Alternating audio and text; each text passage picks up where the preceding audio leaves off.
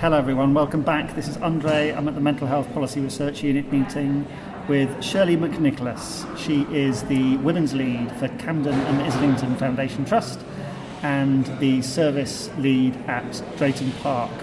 Shirley, you gave a really interesting talk, um, and you had the room in the palm of your hand talking about a service that does what we've been talking about all day supports women with history of trauma, many of whom have a diagnosis of personality disorders. You've been doing this for over two decades. Tell us a bit about this service and why it works so well. Okay. Um, one of the reasons it works so well is because so many women were invested in developing the service with me, and that a luxury at, at, the time when I set it up was to have a year to set it up, which I hadn't said there. So I had a development worker post and most services don't give, give aren't given that kind of time and attention. So lots of women then engaged in that year, women who'd use services, women who work in services. So we planted really firm feminist roots within this service, but we were really clear. We had a function, we had to prove that we were providing an alternative to hospital for women. So we couldn't be a commune for women, a hostel for women. It had to provide an alternative to acute admission. But we were given not carte blanche, but this big group of women were able to then really look at the philosophy and the politics of it. And in that group, women were political. There was a woman studying a PhD in women's services who had used services herself. So, with this incredibly rich group of women who started it and set it up. And so, we still work to nearly all of those principles. The operational policy has just been updated, really barely so, so many of the systems still work today, and we have had visitors from every country almost around the world. Every month we have visitors, and people always ask, why aren't there more women's services? And it is a good question to ask, and I ask MPs, I ask the government, I ask NHS England, the Department of Health. You know, we are half the population, if not more. Why can we not have more women only services? And if it's prisons or maternity or refuges, which is obviously just for women. Nobody seems to mind that just being women and that the majority of the staff are women. But when it comes into mainstream mental health services, there seems to be a real barrier. And that might be partly driven by people in the 50s and 60s who, well, 70s and 80s, who closed down the big institutions where people were locked away for their entire lives, away from men and women, not allowed to have relationships, not allowed to be sexual beings. That is no longer the case. And women often, and men, want spaces just for themselves for periods of time. So Drayton Park isn't a place you live forever. You stay for one or two weeks. And to be able to have a women only space with a women only team has been really highly valued by lots of women. Lots of women who are political, who use mental health services, and women who aren't.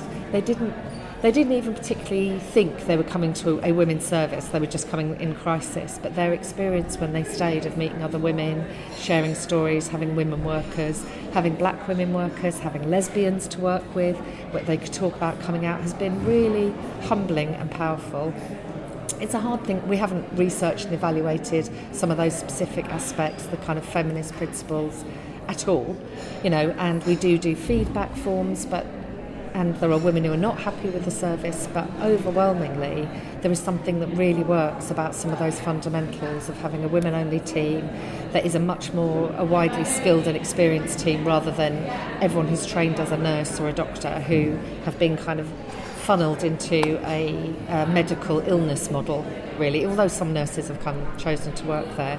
So you've got a much more diverse, experienced team working with a very diverse group of women. Um, we wrote a self-injury strategy with women who use the service. So we, you know, were one of the first services alongside the Maudsley self-harm unit to have blades in the house that if women needed to cut. Ten years ago, those blades have been given daily. Now, almost never. You know, times change, cultures change, the groups of women come and go. We also have children come and stay in the house. Um, so we're trying to be kind of all things to all women uh, big debate was around trans, transgendered women coming to stay in the house, and some of us had, have had to move on that journey of accepting transgendered women, and I've really kind of got over that, and that might be another conversation because I know we've got limited time. Um, but was there anything else particular?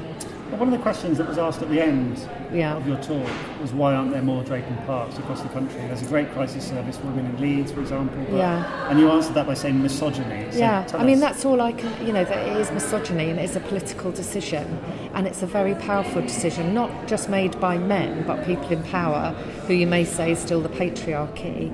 That there isn't an investment in. We're thinking about mental health services. We c- clearly know many women need this, but we're deciding not to offer it to them. We are going to decide and take control still of what women get. Women are not, and men are not campaigning for men only services. This isn't against each other. There are not men's groups going, we must have men only acute wards, men's. They're, they're not for all the obvious kind of reasons. They're not afraid of being in services with women. So I think it is misogyny, and I think, as someone was saying, I've done loads of work on trauma. You know, people should ask routinely if people have been abused as children, the levels of domestic violence, and and however much training I do, how much policy, I have not been able to embed that because people find it unbearable. It is unbearable to think at the heart of our society, so many people are hurt by other people as children or whatever, and I think it must be linked. There is something about saying if we have women's stories, they might start telling us what's really happened and we can't bear it. So there's a kind of unconscious silencing by not having women only services. How do you overcome that with your staff? Because that must be really difficult to, to cope with on a day to day Um, basis. I mean, I they have to work incredibly hard, and I'm probably um, I don't reflect maybe often enough on the how the team feel. I would say it's very hard work all of the time. People are never relaxing; they are on it from every single shift. Nights are busy; it's always busy, but people stay a long time because.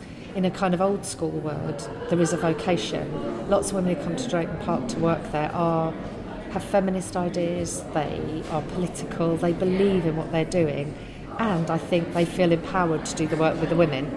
So the model is trying to, as I was saying in there, you know, there isn't like on a Wednesday, Shirley comes and she makes the decisions of how long, you know, each shift. If you were working with a woman together, you'd be going, I mean, I do drive it and go, look, we need review dates, we need leaving dates, but it's really your work with someone. So the lovely cards, the gifts that continually come, the feedback are to individual staff saying, you know, you've saved my life, you've changed my life. And, and that doesn't mean, I mean, I suppose I want to say, there are women who've used Drayton Park for 20 years. This is not a cure for a mental health problem, but this is uh, a place to stay alive. You know, women have lived through their trauma and may not have lived if, if they weren't working with us. Or they've changed their lives, they've had children, they've got jobs. Good things have happened and bad things have happened, like anybody's life. So we're not trying to say uh, if everyone had a Drayton Park, there would no longer be any mental health problems. You know, that isn't the case, but that isn't the case for any service.